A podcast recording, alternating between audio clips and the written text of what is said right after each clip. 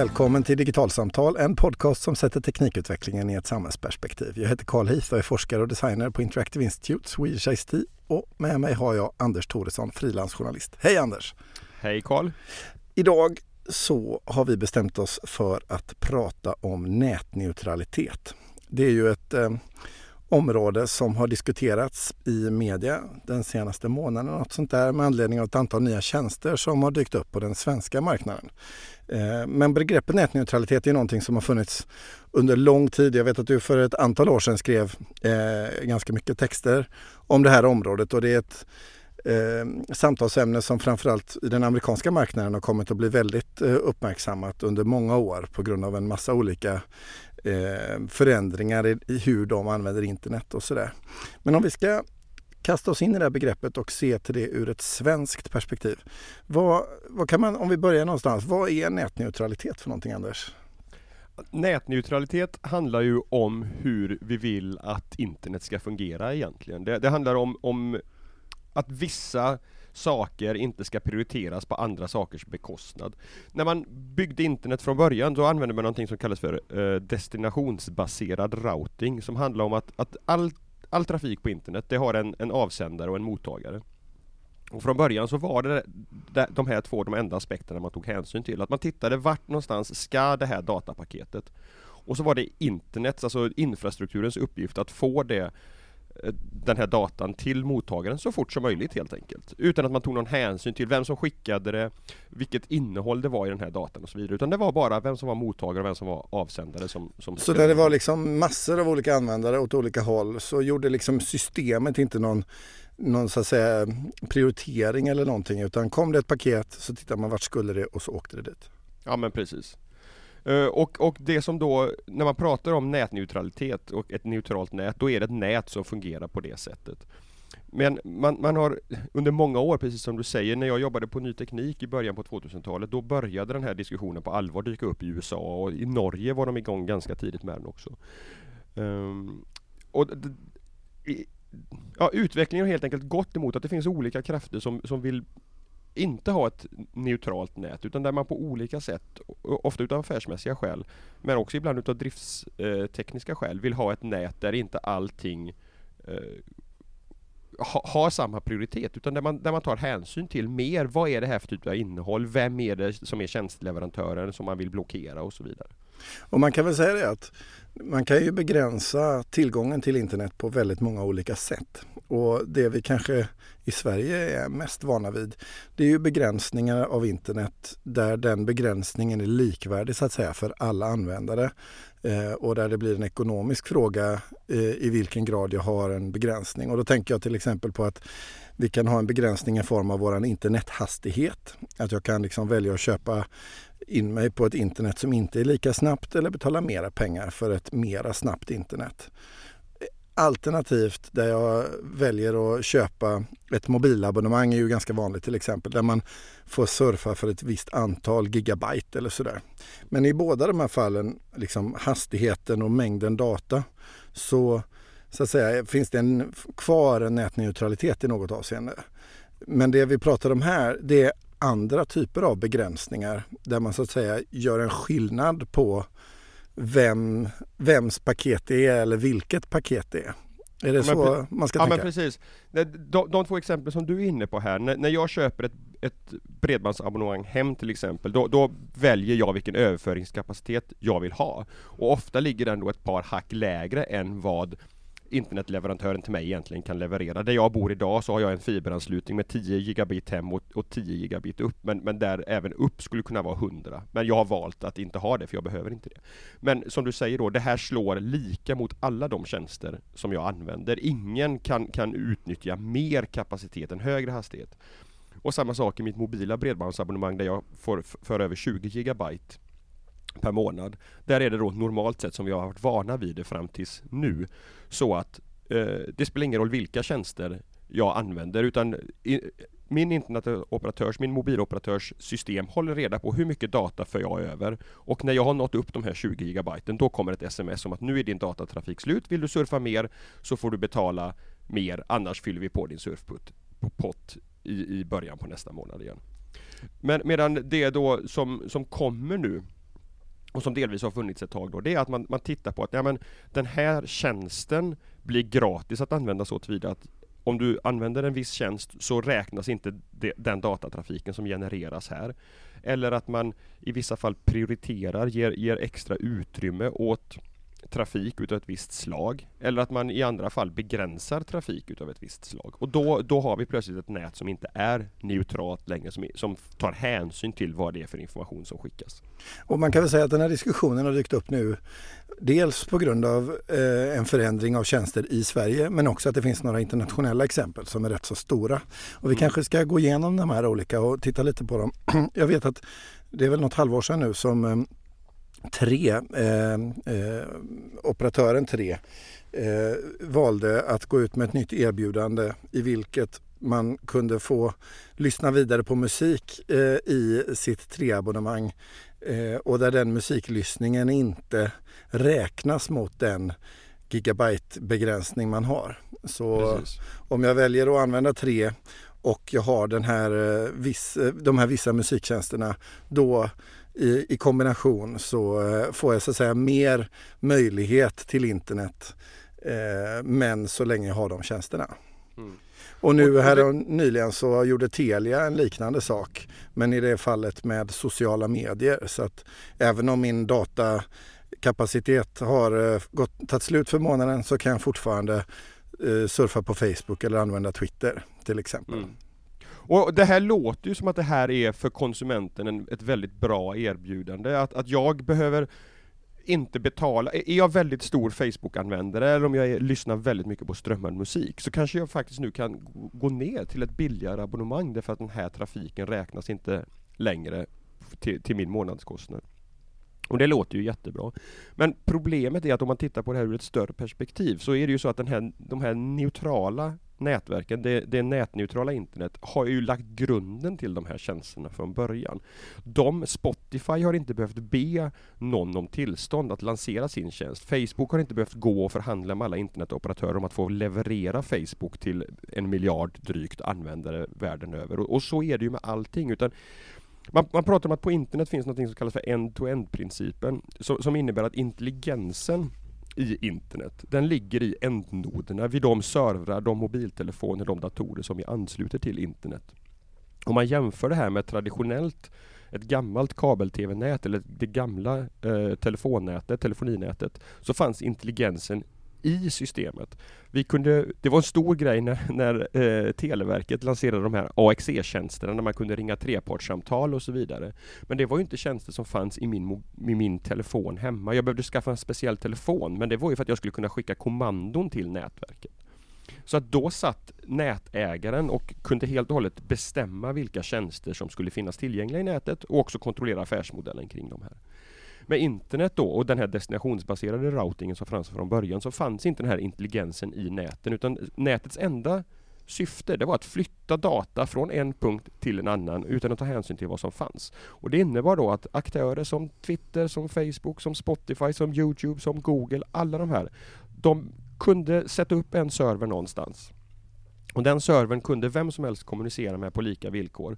Därför att trafiken till och från den kom fram utan att någon på vägen la sig i vad som fanns. Så därför har det här, de här neutrala näten varit en väldigt, väldigt stor framgångsfaktor, eller bakomliggande faktor för internets framgång och den här tjänsteexplosionen som vi har sett.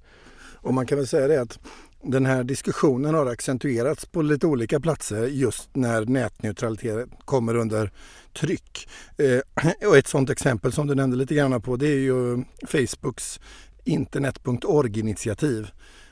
som ju handlar ju väldigt mycket ur Facebooks perspektiv om att kunna erbjuda en kostnadsfri introduktion till internet kan man väl kalla det för. Där eh, man får ett väldigt begränsat internetutbud men kopplat till eh, internet.org och Facebook. Eh, och det här har rullats ut i ett antal länder och i vissa länder har det gått ganska bra eh, ur ett Facebook-perspektiv och det har mötts väl. Men till exempel i Indien så har det funnits väldigt mycket kritik just av de skälen som du anger att det skapar en, en konkurrens fördel för Facebook och de tjänster som finns där sett i relation till tjänster som inte har den, det alternativet så att säga. Mm. Och Och eh, vad som också är intressant just i sammanhanget internet.org det är att en av de tjänsterna som har erbjudits på internet.org det är Wikipedia. Eh, och i de länder där internet.org har eh, dykt upp så börjar ju användarna såklart utnyttja internet.org så mycket det bara går. Eh, och ett sätt de har gjort det på det är bland annat genom att dela dolda bilder i eh, Wikipedia med varandra. För man har, de har inte haft något annat sätt att på ett bra sätt dela bilder privat på ett gratis sätt för det har inte varit en tjänst som ingått i paketet. Men på det här sättet så har det blivit möjligt för dem att eh, genom att använda gratisversionen av Wikipedia så att hacka systemet för att kunna utnyttja det till andra saker. Och det accentuerar ju den här problematiken ännu mer kan jag tycka. Att man ser hur användares beteende förändras som en konsekvens av de erbjudanden som står till buds. Och om marknaden eller spelplanen är ojämn från, från början så förändras användarnas beteende mm. utifrån det.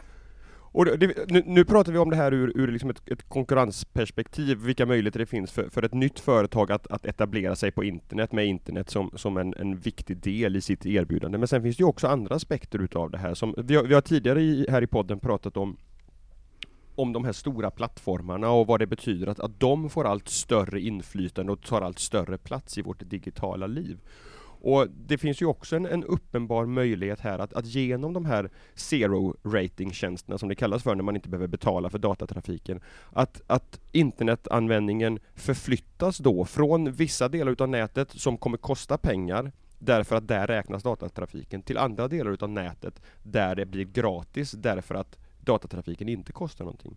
Så, så kommer det, och det vi ser är ju att de ställen som blir gratis, det är ju de här som redan är stora och etablerade jättar. Och det innebär att, att ännu mer trafik, ännu mer utav våra sociala interaktioner på nätet kommer hamna på Facebook om det blir fler aktörer än Telia som, som kommer med den här typen av erbjudande. Ett exempel på det, det är väl till exempel just med Facebook. Alltså, om vi tar Telia och sociala medier så är Facebook en plattform som eh, ligger innanför ramen men inte LinkedIn till exempel.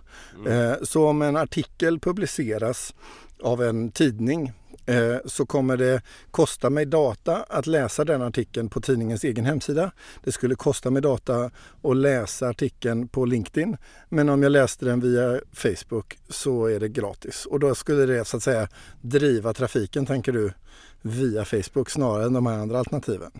Ja, här, här, är jag ju inte helt säker på hur det fungerar, men, men Facebook har ju lanserat någonting som kallas för Instant Articles, där, där eh, artiklar laddas snabbare på Facebook inom ramen för Facebooks liksom, ne, eh, eh, tekniska ramverk när man, när man surfar från mobiltelefonen bland annat. Och här vet jag inte då hur, hur Telias begränsningar fungerar, men man kan ju tänka sig att en sån artikel som laddas då som en instant artikel kanske faktiskt blir gratis att läsa i, i bemärkelsen in, inte kostar någon datatrafik. Vilket då skulle kunna på sikt, om återigen, alltså vi, vi pratar om, om volym, vad som händer när, när det här är ett volymbeteende, ett massbeteende, att, att erbjuda Facebook gratis. Att det skulle kunna bli ett incitament för ännu fler publicister att välja att publicera sig eh, som instant articles eh, inom Facebooks ram och ja, de, de konsekvenser som det eventuellt kan få då med, med yt ytterligare liksom data till Facebook eh, och, och, och, så vidare. Ett annat exempel på nätneutralitet som ju har andra incitament än ekonomiska i grunden. Det är ju när mm, liksom stater väljer att filtrera nätet på olika sätt eh, för att begränsa det. Jag tänker på eh, Kinas Great Firewall eller Irans eh, pågående arbete med att bygga upp ett eget internet eh, och så vidare. Eh, där man så att säga väljer att definiera en begränsning eh, och skapa en eh, förändrad konkurrensmiljö av politiska skäl helt enkelt. Mm. Ja, men, och, ja. ja men så är det och, och det som är intressant i, i de här fallen det är ju också att det visar sig att internetanvändarna kommer på sätt att ta sig runt de här begränsningarna. Du, du pratar om hur Wikipedia används idag som, som bärare för dold information därför att Wikipedia-trafiken blir gratis. I, I de här exemplen som du nämner, där, där använder man ju tjänster som Tor eller ett, ett vanligt VPN ibland för att, för att runda den här begränsningen. Och när jag skrev en internetguide för, för .se, IIS, för eh, 2012 om just nätneutralitet så, så, tog jag upp där också som exempel hur, hur, man använder ett VPN då. Om man märker att ens internetoperatör har den här begränsningen så kan man använda ett VPN för att ta sig runt de eventuella begränsningar som finns. Och VPN det är Virtual Private Network. Det är ett sätt kan man säga att göra en eh, riktad tunnel ifrån min dator till en annan till en server någonstans så att det ser ut som att min dator befinner sig i en annan punkt i nätet ja, än där jag precis. Och, och, för min, och för min internetoperatör så kan de då inte se vad det är för trafik som jag skickar för den är krypterad. Och ett annat exempel eh, på det här, du nämnde Tor som ju är en del av det som vi kallar för Darknet eller en plats där eh, en datan i högre grad är anonymiserad än i det så att säga, öppna internetet.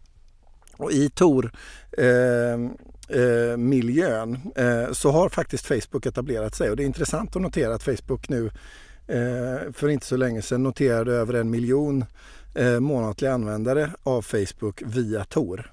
Mm. Eh, så det är uppenbart att den här typen av liksom, eh, önskan om att kunna inte få sin data synad är viktig på många ställen.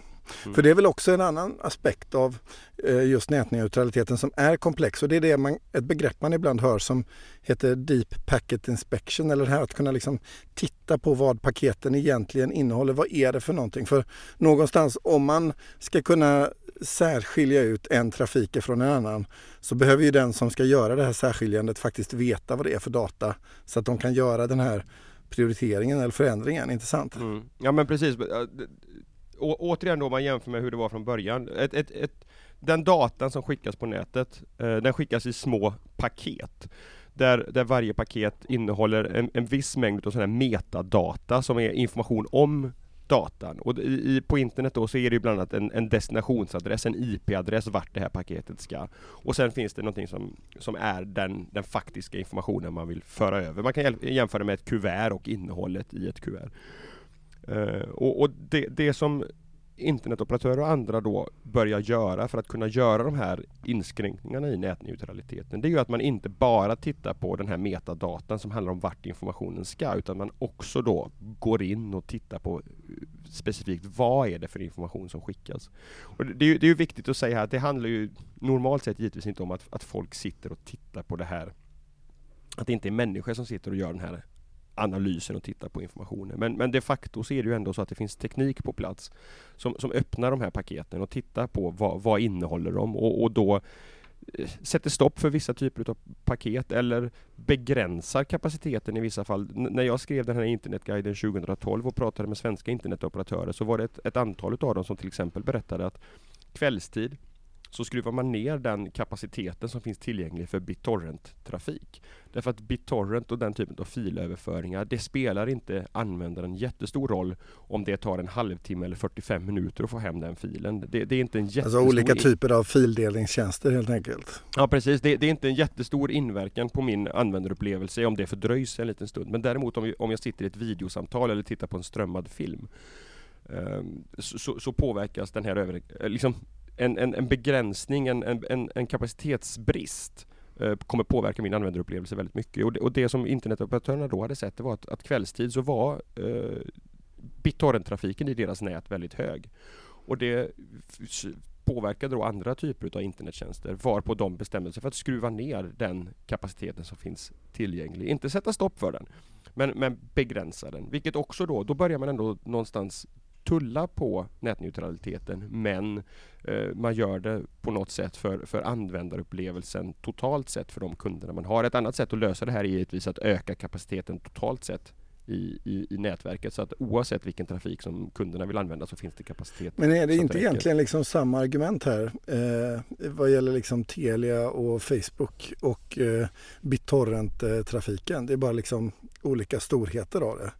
Eh, I det ena fallet så begränsar man eh, så att säga, en hel eh, sorts typ av eh, paket. Men i det andra fallet så eh, kopplar man det till en viss tjänst. Men det är fortfarande så att säga i båda fallen så att säga ett brott mot eh, nätneutraliteten.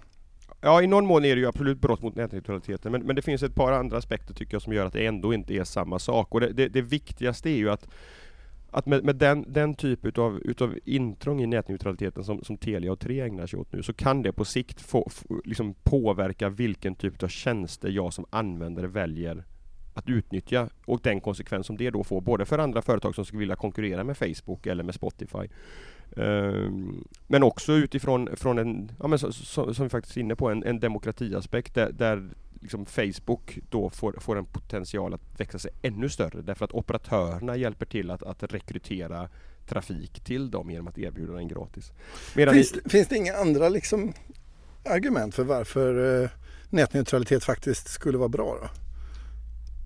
Finns det några ytterligare exempel som du kommer du menar att tänka där, på? där nätneutralitet inte skulle vara bra? Där, Nej, där, där det skulle vara, alltså där finns det några fler exempel på eh, tjänster eh, där man så att säga inte man bryter mot nätneutraliteten men som man ändå skulle kunna tänka sig som användare att men det här känns ju ändå Ja men det var det, det, var det jag menade. Ja. Alltså, det, jo men det, det, finns ett antal sådana exempel som, som handlar om, om säkerhet till exempel.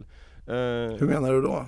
Det, det, finns bland annat ibland, ofta, jag, jag, jag, kan inte kvantifiera det, men när man tittar på, på problemet med spam så finns det exempel där, där eh, internetoperatörer ofta sätter vissa begränsningar för hur man kan skicka e-post. Att jag kan inte som, som användare hos en internetoperatör använda e-postservrar hos vem som helst runt om på nätet just för att jag inte ska kunna använda de här andra servrarna för att skicka spam. Det är ett sådant exempel. Det har också funnits eh, och kanske finns fortfarande exempel där, där det, det, var lätt att i vissa Windows-versioner sätta på fildelning utav misstag. Eh, och då, då, fanns det exempel där, där personer som, som hade samma internetoperatör, ofta boende i samma flerbostadshus, utav misstag kunde råka öppna sin dator för fildelning så att grannarna kunde se vad som fanns på den datorn. Och där då internetoperatörerna helt enkelt införde spärrar för den typen av utav fildelning som, som skedde från dator till dator som ett skydd gentemot sina, gentemot sina användare. Och, och det är väl också en, en form av inskränkning i nätneutraliteten som det kan finnas skäl kanske att, att uh, acceptera. Så det, man kan säga att liksom, det handlar liksom någonstans om en gråzoner och en skala liksom av, och där man inte kan säga att eh, det här intrånget mot nätneutraliteten just nu i det här enskilda fallet, det kommer förändra hela världen. Men där det liksom är ett sluttande plan, är det lite så mm. man ska liksom tänka om det kanske? Ja, ja men det tycker jag absolut. Och, och, och just den här typen där man, där man gör begränsningarna eller prioriteringarna så att de tydligt gynnar enskilda kommersiella intressen. De tycker jag att det finns all anledning att vara, vara vaksam på. Det är någonstans intressant för när man börjar prata nätneutralitet så är det nästan alltid sådär att eh, det känns tekniskt och knepigt och knöligt och sådär. Men samtidigt så är det ju ändå någonting som påverkar alla av oss eh, eftersom vi allihopa i vår vardag är så nätberoende och just eftersom konsekvenserna av nätneutralitet eh, är lite luddiga och längre mm. bort så att säga än i min omedelbara närhet. Och att det dessutom kan vara så att det känns lite gött för mig själv att jag får eh, tillgång till mer Spotify eller att jag kan surfa på Facebook även om min data är slut. Så liksom argumentationen kan eh, bli lite utmanande att just prata om det svåra med nätneutraliteten. Ja men så är det, alltså, det, det är på något sätt the tragedy of the commons här det här att, att så fort alla är överens om hur, hur spelplanen ska se ut så gynnar, gynnar alla, men det finns också då ett incitament för den som bryter mot, mot den här gemensamma överenskommelsen först att kanske ut, dra väldigt stor nytta utav det. Och då har man på något sätt raserat den här allmänningen för, för oss alla. Tror och, du att vi kommer se fler exempel på eh, brott mot nätneutraliteten nu när både Tre och Telia har gått ut med den här typen av erbjudanden? Ja, alltså ja, det, det, det, tror jag väl kanske. Det, det finns, det, finns liksom kommersiella skäl på olika sätt för att, för att göra den här typen utav utav erbjudanden. Inte minst därför att det blir ett, ett sätt att, att sälja sina tjänster. Alltså det, det såg man ju i höstas när, när tre kommer det här erbjudandet. Det var ju liksom stortavlor överallt om det här erbjudandet. Att det blir ett väldigt kraftfullt eh, marknadsföringserbjudande givetvis att, att rikta mot, mot konsumenterna. Och där det just är det här då liksom att det är väldigt lätt att se det, det snävt personliga nyttan i en sån här Eh, Eh, eh, ett sånt här erbjudande men att där, där liksom de långsiktiga konsekvenserna om, om det här skulle slå igenom på stor skala skulle bli att vi kommer aldrig kunna få någon som som, som utmanar de här befintliga aktörerna därför att då, då blir det plötsligt att det kostar inte bara en månadsavgift till, till tjänsten X utan jag måste också börja betala för datatrafiken. Så att det, det blir en väldigt snedfördelad konkurrenssituation. Vi får väl helt enkelt se vart det här bär hän och följa eh, den pågående utvecklingen av nätneutraliteten framöver. Tycker man den här typen av frågor eh, är intressanta och vill prata vidare om dem så gör man det med fördel i Facebookgruppen Digital samhällskunskap där både jag och Anders och snart 2000 andra personer hänger och diskuterar eh, frågor om digital samhällskunskap och närliggande områden. Har ni en fråga till oss så får ni jättegärna höra av er. Eh, det går bra på alla möjliga sätt. Eh, mail till exempel, eh, podcast podcast.digitalsamtal.se eller på Twitter på digitalsamtal. Prenumererar ni på podden så får ni jättegärna ratea oss i den eh, plattform ni nu befinner er i. För ju fler ratingar vi får och ju fler kommentarer om oss desto högre upp hamnar vi i sökresultat och fler får möjlighet att hitta till oss. Men till nästa gång säger vi eh, hej då! Hej då!